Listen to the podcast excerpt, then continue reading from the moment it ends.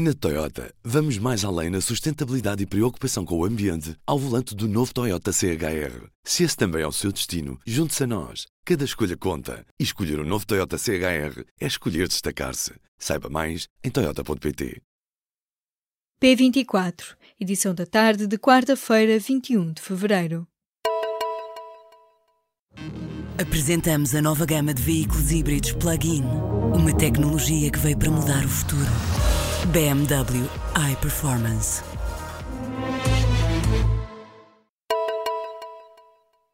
Portugal assume a responsabilidade pelo massacre de Batepá em São Tomé. Pela primeira vez, um presidente da República visita o lugar onde pelo menos 400 pessoas morreram às mãos de um governador português na ilha há 65 anos.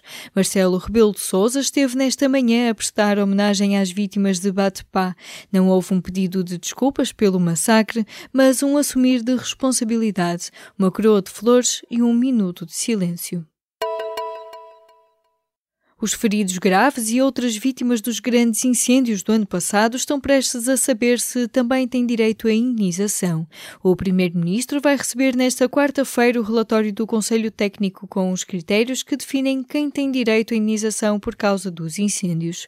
Os familiares das vítimas mortais já viram reconhecido o direito à indenização.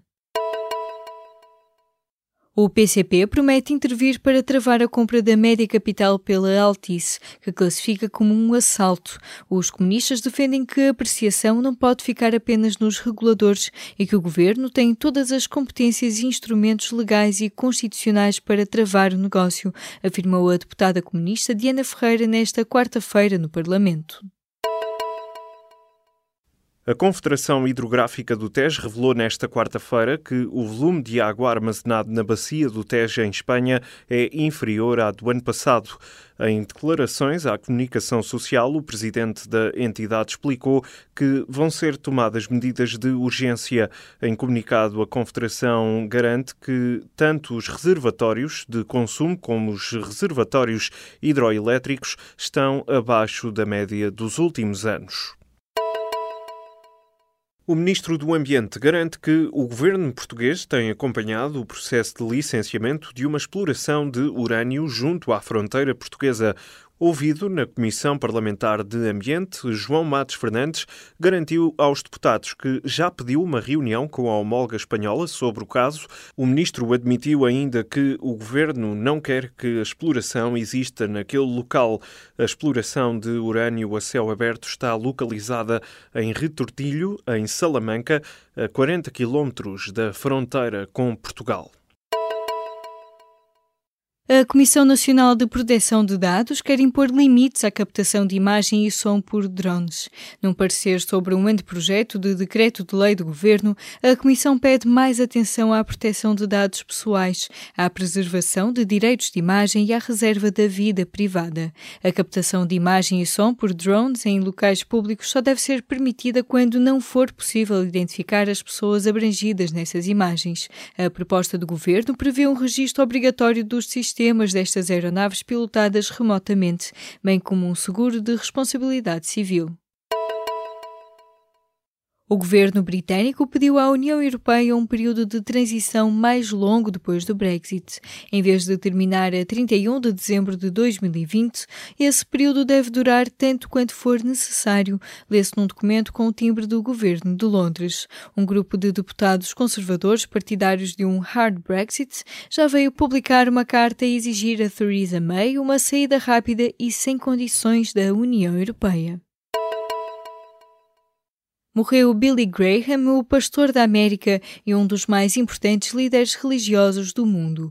O norte-americano faleceu aos 99 anos na Carolina do Norte. A carreira de Billy Graham estendeu-se por mais de 70 anos. Foi conselheiro de vários presidentes dos Estados Unidos. Desde 1955 é considerado um dos homens mais admirados pelos norte-americanos, anticomunista e apoiante da Guerra do Vietnã.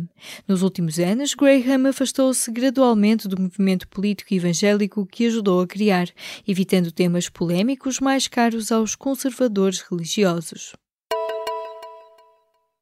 O antigo ministro da Cultura, Manuel Maria Carrilho, foi condenado a pagar uma multa de 2.400 euros por agressões ao pedopsiquiatra Pedro Streste. Carrilho terá agredido e insultado o pedopsiquiatra que deu um parecer sobre o estado psicológico dos filhos. O caso remonta a janeiro de 2016, durante o processo de divórcio com a apresentadora de televisão Bárbara Guimarães. As agressões aconteceram no intervalo de uma das sessões do julgamento sobre a guarda dos dois filhos. O governo quer pôr mais inteligência artificial nos serviços públicos e os primeiros passos já foram dados. Já estão em fase de iniciação dois projetos experimentais na área do emprego e na saúde. A garantia foi dada ao público pelo Ministro da Ciência, Tecnologia e Ensino Superior. Manuel Leitor explicou que o objetivo é pôr os investigadores a tratarem dos problemas da administração pública, uma ambição que o governante diz ser do interesse público. Os projetos estão inseridos num programa de financiamento em que serão disponibilizados 10 milhões de euros ao longo dos próximos três anos. Na Toyota, vamos mais além na sustentabilidade e preocupação com o ambiente ao volante do novo Toyota CHR. Se esse também é o seu destino, junte-se a nós. Cada escolha conta. E escolher o um novo Toyota CHR é escolher destacar-se. Saiba mais em Toyota.pt.